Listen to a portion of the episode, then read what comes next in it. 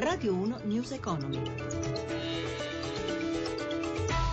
17.32 minuti, buonasera da Giuseppe Di Marco. Mercati europei negativi trascinati al ribasso dal tracollo del prezzo del petrolio e dalla debolezza dei titoli bancari. Le borse sono in chiusura. Ora ci colleghiamo con Milano, con Sabrina Manfroi.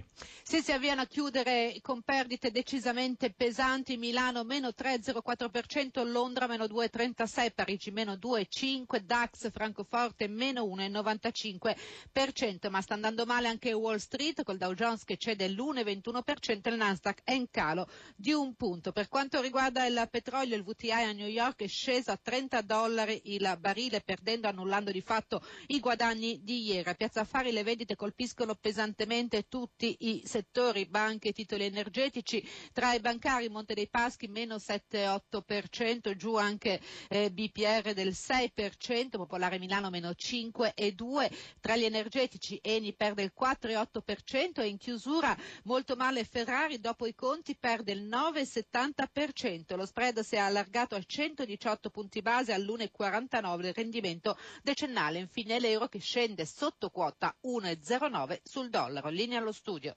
Grazie a Sabrina Manfroi. Dunque è un momento delicato per il comparto bancario, vanno avanti da settimane le turbulenze sui titoli del settore, zavorrato dal problema dei crediti in sofferenza, a cui dovrebbe porre un argine il meccanismo della bad bank. Il servizio di Luigi Massi. 200 miliardi di euro di crediti deteriorati che pesano sulla capacità delle banche di finanziare famiglie e imprese proprio nel momento decisivo della ripresa. Per Federico Ghizzoni, amministratore delegato di Unicredit che risponde per il suo gruppo, il problema si può affrontare e gestire senza che la solidità del sistema sia messa in dubbio. Noi abbiamo 50 miliardi di sofferenze lorde e ne abbiamo 19 miliardi di sofferenze nette che sono ampiamente coperti da collaterali, da fideiussioni, immobili eccetera eccetera. Per cui il governo come sembra prenderà ulteriori iniziative. Da questo punto di vista credo che il problema si risolverà. Nessuno può pretendere seriamente perché le banche italiane vendano 200 miliardi in pochi mesi. Innegabile però che i casi di Banca Etruria e delle altre banche locali intacchino la fiducia dei clienti, il pilastro del sistema bancario. Allora quale può essere il messaggio ai risparmiatori? Giuseppe Attanà, presidente di Assion Forex, associazione degli operatori dei mercati finanziari. Un messaggio di utilizzare il buonsenso e di informarsi capendo la solidità degli investimenti. Questa solidità del sistema bancario europeo è facilmente dimostrabile perché il sistema bancario negli ultimi anni è stato chiamato dalle normative molto stringenti della Banca Centrale Europea a fare forti ricapitalizzazioni e sono state fatte.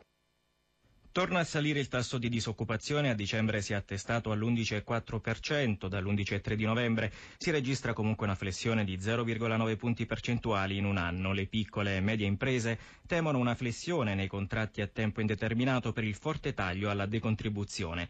Paola Buonanni ne ha parlato con il presidente della CNA, Daniele Vaccarino sono elementi positivi che eh, non sono ancora assolutamente stabili. La diminuzione del mese di dicembre, per esempio per il nostro comparto, è fisiologica. L'anno scorso fu del meno 3,1 nel 2014, nel 2015 è del meno 0,8. L'Istat dice 0,9. Però noi abbiamo un dato più positivo che riguarda l'occupazione in generale che rispetto al dicembre 2014 è aumentata del 2,5 rispetto allo 0,5 che indica l'Istat. In particolare per le micro e piccole imprese. Sì, dimostra la vitalità delle piccole imprese che appena ci sono timidi tentativi di ripresa aumentano l'occupazione. Ma Baccarino, per il 2016 la decontribuzione sulle assunzioni ha subito un taglio, cioè l'esonero ridotto dal 100% al 40%. Cosa significa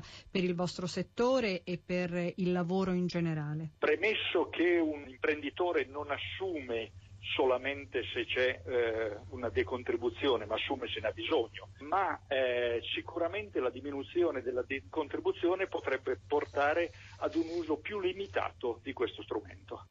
News Economy a cura di Roberto Pippan torna domani dopo il GR delle 11.30 per riascoltare questa puntata www.newseconomy.rai.it in regia Mauro Zaninotto da Giuseppe Di Marco. Buon proseguimento di ascolto. Radio 1 News Economy.